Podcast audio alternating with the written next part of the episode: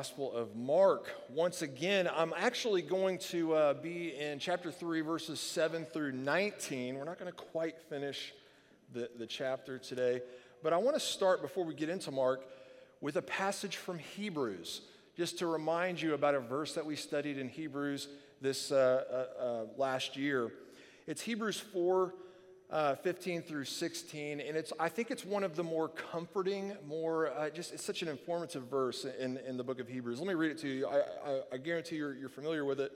It says, "For we do not have a high priest who is unable to sympathize with our weaknesses, but one who in every respect has been tempted as we are, yet without sin. Let us then with confidence draw near to the throne of grace." That we may receive mercy and find grace to help in a time of need. So, one of those fundamental truths about Christianity and about our Savior is that Jesus is 200%. He's 100% God, that is, as part of the Trinity, part of the Godhead. Jesus is the Son, and that means he is co equally God with the Father and the Holy Spirit. So he is without a, without a doubt 100% God. That's what we learn in Scripture. But also, when it comes to Jesus, he is 100% man. And so that we, we tend to, to rightly overemphasize the fact that he is 100% God, but we can't forget and we must also overly emphasize the fact that he is 100% man. He understands what it's like to put on flesh and live a life on this earth. That makes him relatable in a few different ways. He can sympathize with our weakness. He knows what it's like to live in a body like you and I.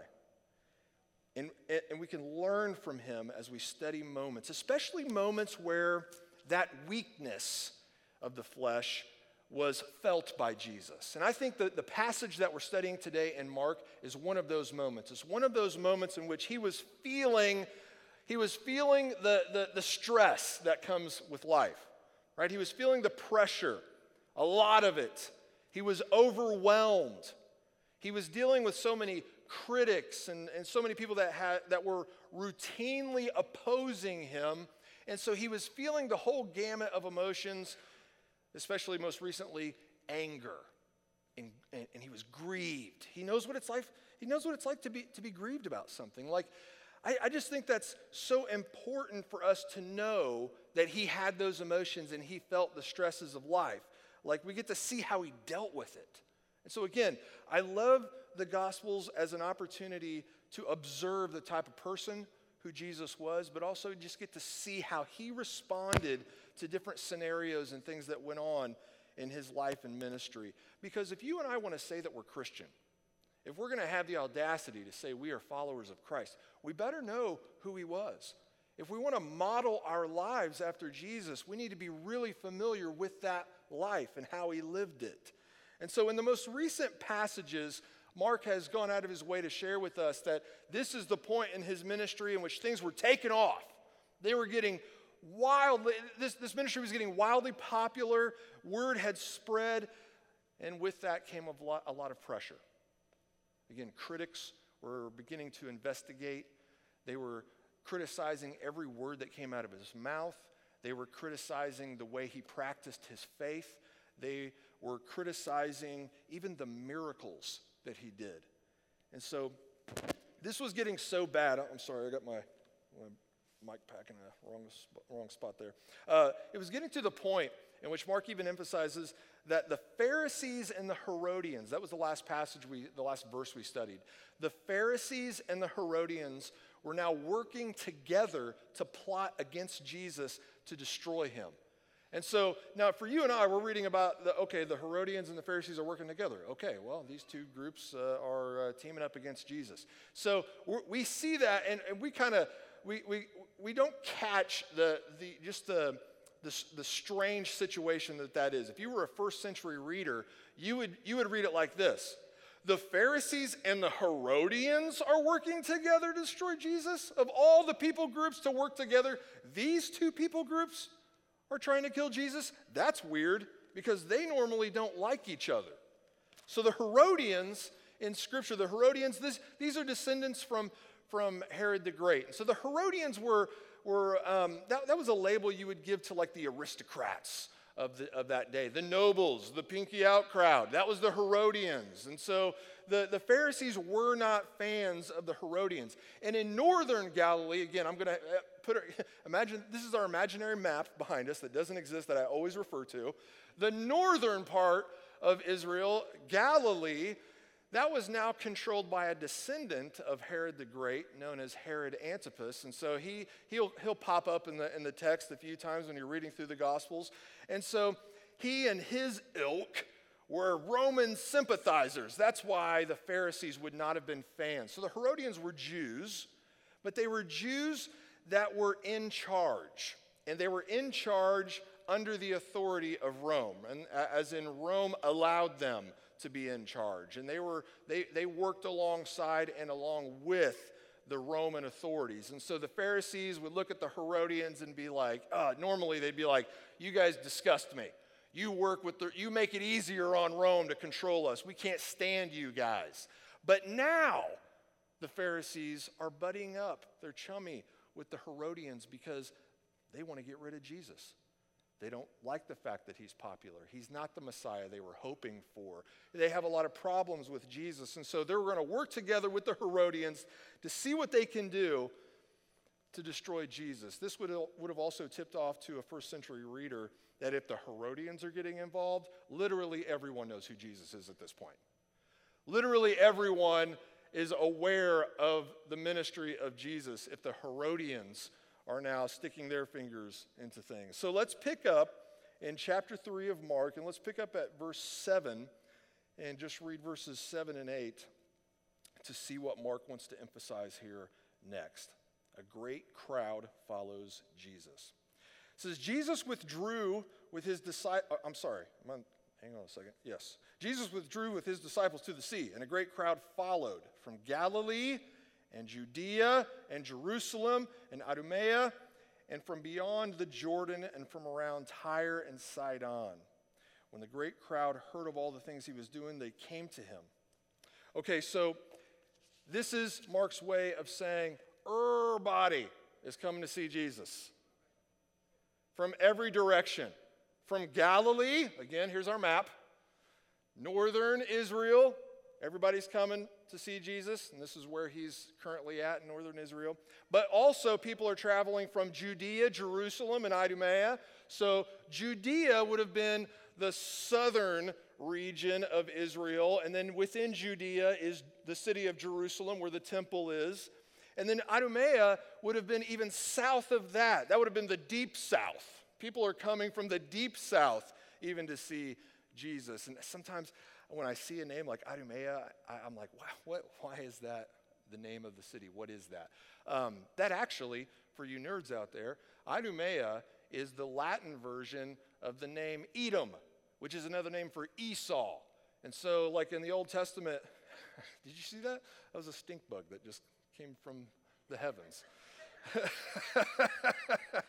uh, right in front of me. Sorry. It just crash landed hanging out. So I'm just going to leave him right there.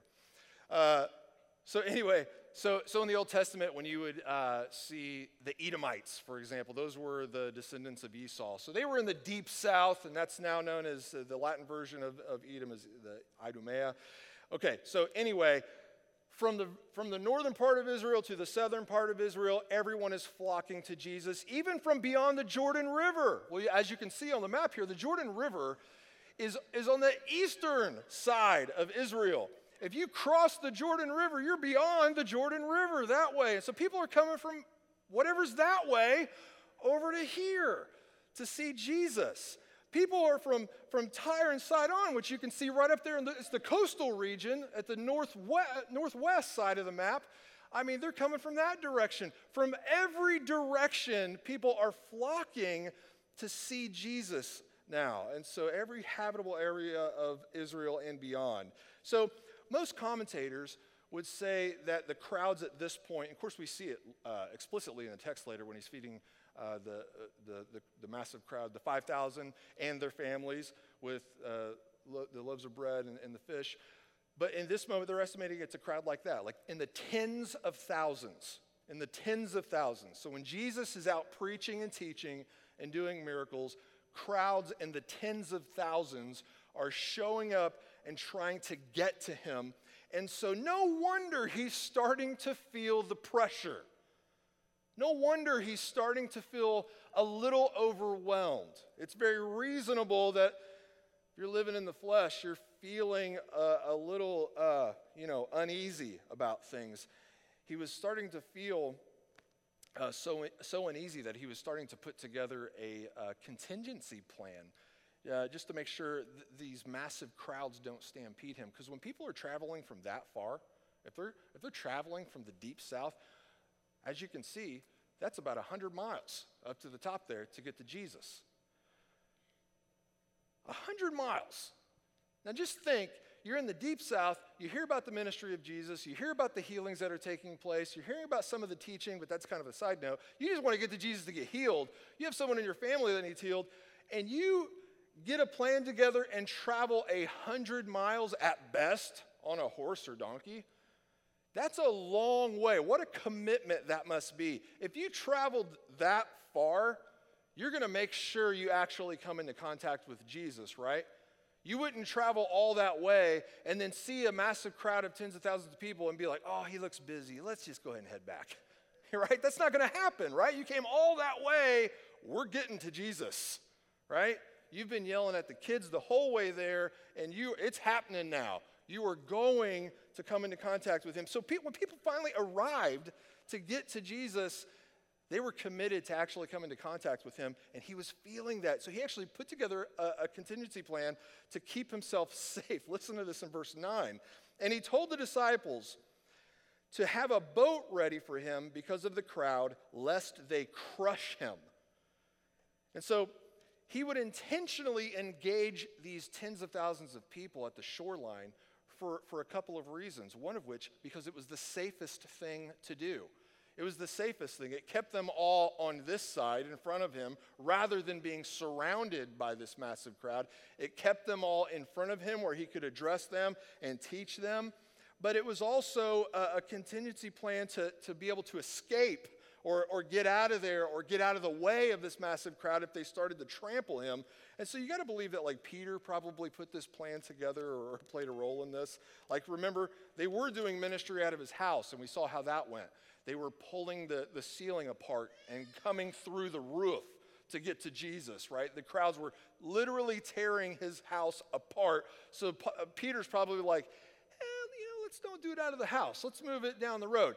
And, and so I got a boat. I'm a fisherman. We can just do this by the sea. As a matter of fact, you can keep them on the shoreline there. And I just bet you, like, Peter's the one running security in the boat, like, ready to, to escape. Like, I mean, it just makes sense. This is the guy that we'll see later on when they try to arrest Jesus. He pulls out his sword and, and, and whacks off the guy's ear just because he missed his face. He was trying to kill him. But, like, Peter is the one that is protective of Jesus, and he's just, he's got that assertive attitude that wants to run security detail, I bet. And so he's the one in the boat, in the getaway vehicle, in case things go bad. Uh, but there Jesus is again. For him, he's on the shoreline to teach these people. They're coming for the miracles, he's showing up for the teaching. He, come, he, he has come to preach a historic message, a message that would change all of time from that point forward. He was teaching and preaching the gospel.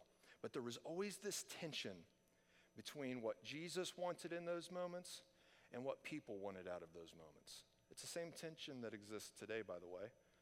Jesus would get frustrated because people would come to him for the wrong reasons.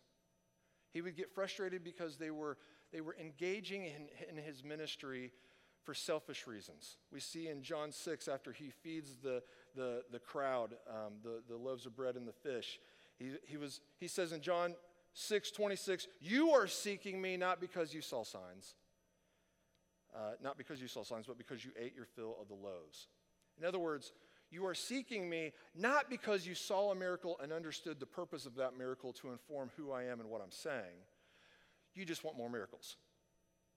And so, people, eh, it, eh, this, this is the tension that, that develops in, in the gospel message. And so, he was frustrated about that. People missed the point. They missed Jesus like you would you miss the forest for the trees. Like again, this is still a problem today. People want signs. They want miracles more than they want a savior. They want their problems fixed right now and they can't see past their problems right now to appreciate who Jesus is. They just want Jesus to fix those immediate problems. So I was talking to an individual here recently. When you're a pastor and people know you're a pastor and they don't go to your church and things like that, like if they just know you're a pastor, uh, they know they have the right to just dump on you and all their problems and frustrations. And, and I have figured out that I can be in the cereal aisle at Walmart and I could be there for an hour because if someone sees me and wants to start to share things with me or you know or if i if i board a plane sit next to someone they find out i'm a pastor that either goes really bad or really good uh, one, the, one way or the other but sometimes people just they know you're a pastor and they just start to unload a lot of their uh, frustrations and, and things that they're dealing with and this was happening to me uh, not long ago with someone who was just man full of frustration. They claimed to be a believer and they, were just, they knew I was a pastor and they were just letting it all out. They blurted out so many different things that were problems that they perceived to be major problems, not only in their personal life, but in our society and so on and so forth. And they were just unloading, rattling off one thing after another. I was complete and to- completely and totally overwhelmed by the amount of different things. And this conversation was now getting past the hour mark, and I had maybe said three or four words at this point in time. I mean, they're just unloading again. And, and I was trying to just, like, how, how can I, as a pastor, comfort them in this moment? They're so frustrated and overwhelmed and stressed out. Maybe I can just find some common ground and just try to be, bring some peace to a lot of the frantic unloading that's taking place. And I just said, Boy, won't it be nice uh, and isn't it nice? I think I said, isn't it nice as a, as a believer now? We have hope that we can see past a lot of these problems. That we have, we, we get to live with a hope that one day Christ is going to return and he's going to make all things new and he's going to rid the world of problems permanently. Sin will be gone, all the tears will be wiped away, all the sorrow will be no more. That's, isn't that a peaceful thought to remind yourself of when you're just totally overwhelmed by so many things? And they looked at me and they got even more frustrated. Looked at me and was like, I'm not interested in that. I'm interested in this. They literally were saying, No, I need, that would be too easy. I think was their exact words. That would be too easy. We need to fix this, and God needs to do that, and, and, and God needs to come in here and fix this and make this that way, and just totally bypass the whole purpose of the gospel and, and, and, and the future that we're headed to because they were so focused on what they felt needed to happen right now and what they felt God needed to be involved with and how He needed to fix things in the moment. Again, just not interested in a Savior, they're interested in the signs. Not interested in what Christ came to be and to do as uh, establishing his kingdom and being our Lord. They just wanted things the way they thought should be fixed right here and right now. Well, the masses in this moment were, were beginning to do a lot of that similar thing. They, they, they were missing the message, trying to bypass it and get to the miracles. And so, in this moment, though, there are two groups that are pressing in on Jesus that Mark's, Mark wants to make us aware of here in verses 10 and through 12. It says, For he had healed many so that all who had diseases pressed around him to touch him. And whenever the unclean spirits saw him, they fell down before him and cried out, You are the Son of God. And he strictly ordered them not to make him known. So, as we, he tells us again what he's told us several times in, the, in, in this massive crowd that is following him around, most of those people want healed. Most of those people want to get to him and get a miracle. But also in that crowd were people with unclean spirits. Now, this isn't the first time he's come upon an unclean spirit. Remember, this is one of the first miracles that happens in the Gospel of Mark. He's in the synagogue in Capernaum, and a man with an unclean spirit addresses him and, and actually, you know, says, You are Jesus of Nazareth, the Holy One of God. Remember, he just, he, he addresses him very directly, and then now here these unclean spirits are like, You're the Holy One. You're the Son of God. Like they're, they're saying it again. They're, they're calling out his name and saying who he is and what his role is. Now, what's happening when that takes place? Well, here's what's not happening. The, the unclean spirits are not addressing Jesus and calling out who he is in the sense of saying, hey, everybody, this is Jesus, the Messiah. Uh, just spreading the word so everybody knows that that's who that is and have a nice day. It's, it, that's not how he's, they're, they're, you know, they're not saying, come check out this guy. Rather, the demons are calling out Jesus and his name and his role to try to gain authority over him. So think of it like this like when your parents say your entire name to exercise authority over you. Cody David Parman, right? If I start to hear my entire name, oh, okay, I'm, I'm now attentive. Yes. You know, that, and we do that to our kids now. We call out their entire name to exercise authority over them. Nolan Philip Parman. He just like jolted a little bit, probably right there. Uh, uh, no, he didn't. He's looking at me like, Dad, I told you not to use me in a sermon in, anymore. So, and I'm just proving that I can whenever I want.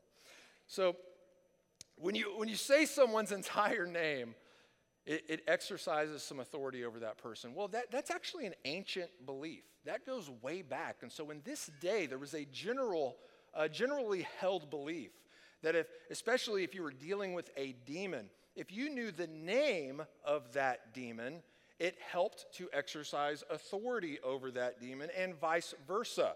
If the demon knew your name, they could call out your name and exercise authority over you. This did not only take place in that realm, but also in any realm. If you were uh, wanting to address the mayor of the city. You would say their whole name and their role as a mayor in, a, in an attempt to intimidate them and to gain authority in the conversation. And so this is, this is a cultural understanding uh, that they would have had when they read this text. And so this is what's taking place when the demons are saying Jesus' name and who he is. They're trying to exercise authority over him. And we see it later in Mark when Jesus comes across another demon, he actually asks the name of the demon. Now, Jesus doesn't have to ask the name of the demon in order to gain control of the demon, but he does ask the name of the demon. In, in Mark 5, we'll see, What is your name? And what does the demon say? We are legion, for we are many. Like, let's not get specific about names here, Jesus. Uh, there's a bunch of us in here. Um, but Jesus doesn't know, need to know anybody's name. He, he, the point that Mark is trying to make is that every time a demon comes in, into contact with Jesus and tries to exercise authority, they fail. Every time Jesus comes into contact with a demon, he doesn't need to play games or, or have any special incantation or anything like that or cultural understanding. He comes out ahead because he has authority over them no matter what. He strictly ordered them not to make him known. Jesus is saying to them, You are not going to prematurely reveal my identity my ministry here will not be dictated by you. This will play out exactly how God the Father wants it to play out. Nonetheless, though, Jesus is starting to get stressed. He needs to regroup. He's dealing with the, the critics, he's dealing with the unclean spirits, he's dealing with the, the, the crowds that don't understand him, he's dealing with people trying to get healed he's got to regroup, he's got to catch his breath. And here's what he does here in verses 9, or 13 through 19. He went up on the mountain and he called to him those whom he desired, and they came to him. And he appointed 12, whom he also named apostles, so that they might be with him and he might send them out to preach and to have authority to cast out demons. He appointed the 12, Simon, to whom he gave the name Peter James, the son of Zebedee, and John, the brother of James, to whom he gave the name Bonergus. I, I, I, looked up how to pronounce that name and I have no idea. Uh, but I know what it means because it says right here that is, sons of thunder.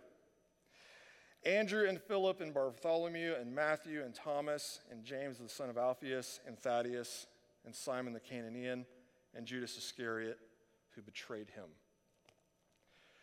What I thought would be helpful for us to think about as we read through that particular paragraph is we, we know that Jesus is dealing with all this pressure. We know that he's dealing with all of this stress. We know that he's dealing with all of this fr- frustration. The question we need to, to ask right now as we study this how does the one we call Savior deal with all of that stress? How does he deal with life when it feels like it's closing in on you? How is it that he can, uh, what, what does he do when he is uh, feeling that weakness in the sense that he can sympathize with our weakness? How does he respond? You know, again, if, if, if we are followers of Jesus who aspire to live life like he lived life, are we coping with stress and pressure in the same way he is? I think there's three things. Three really just practical things we can take away from this moment in the ministry of Jesus. Here's the first one. When he was feeling the pressure, he got away. He got away. He went up on the mountain, it says. He needed to be alone. Is it a relief to you to know that Jesus needed to be alone sometimes? It is to me. Like just the thought that he, he just needed to get away from everyone for a little bit. Like, I deeply care for people, and I know you do too, but sometimes you just need to be alone. Even Jesus knew what that feeling was like. You know, have you been in one of those seasons of life in which you just keep pouring yourself out and pouring yourself out and, and investing in other people and their problems and empathizing and mourning and listening and you're just pouring yourself out to the point in which you feel like you're drowning? Jesus know, knows what that's like. He needed to get away on the mountain. You know, I've learned in ministry that if, if, if you're in one of those seasons and if you're in one of those moments, you just got to step off the treadmill and catch your breath.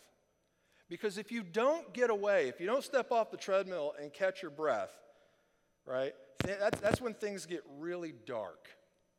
That's when things can really go bad in your life personally. That's where anxiety and depression and insecurities and frustrations and stress, that's when all that stuff can feel like they, they, they, you know, they, they multiply by 10 and, and 20 and 100. So they just keep getting bigger and bigger in a, in a faster way. Jesus knew that sometimes you just got to get away. Uh, you know, I, I've learned another thing, and this is not a complaint. This is just reality. If you need a break and you need to get away, no one's going to give it to you. You got to take it. It's just something you got to take. You know if you're feeling that way, and you know if you need a break, and you need to just take it. And this is a moment in which Jesus understood I got to get away. I'm frustrated. This is stressing me out. And so he got away. You know, my, my day to get away is Friday. That's my day off. Like Friday, Friday is my day. Like Friday is like your Saturday for me. Like a Thursday night feels like my Friday night, and, and my Friday feels like my Saturday. And so I love Fridays. It's, it's the moment in which I try to make it a point every day of my week to take a breath. And what do I do to take a breath? You know, I take the kids to school. Amanda goes to work. I'm alone on that day typically. And so what do I do? I, I love to do some of those just mundane tasks. I like to go grocery shopping. You know what I mean? Alone. There's something about like, I'm alone. This is fun. And I like to clean my house and do laundry because I'm alone. And it's just like, again, it's just one of these mindless tasks that you can do. And there's something I like about that. It gets me away. I try not to answer my phone. I'm, I'm a really bad texter on a Friday, purposefully. It's not you, it's me. I, I know that if, if I'm having the best possible Friday I can have and the weather's nice, I walk out into my backyard, into the woods with my dog, and I sit on a rock and I stare at a creek. That's my happy place. Like just sitting there, just listening to the woods. I love it. It just, just to get away. And you, you know, when I come out of those moments, like I feel like I need those, those, that time to get my care meter back to where it needs to be. Because you know, when you're tired and stressed out and you've been pouring yourself out, you get to the point in which you just don't care. Right? You get, you know, when the person in the cereal aisle at Walmart wants to tell you all their life problems, I want to be there for people. That's my job, that's my passion. But when I'm exhausted in the middle of that, puking out of thoughts, I'm just like, I don't care. I got problems too. Right? Get, get some cigarettes or something. I don't know. Deal with it. That's, that's my, that begins to be my posture whenever I'm too exhausted. Deal with it yourself. And then I know when I get in that moment, you're like, if you're visiting here today, your pastor's awful. He's a bad person. no, but I, I know that, like, I need those moments alone. Like, when I come out of those moments after I've been alone for a little bit and I can hear the silence a little bit, I care again. Oh man, I wonder how so and so's doing. I should probably check up on that person who talked to me in the cereal aisle. Let me, let me you know, shoot that person a text and, and follow up on what's going on in that issue. But if I don't get those times alone, my care meter tanks. What else did Jesus do? Well, he did something in this text that's not there. In Luke's parallel account to this moment, we get one additional detail. In Luke's parallel account, in Luke chapter 6, verse 12, it says, When he went up on the mountain, he went up there to pray. It says, He did all night.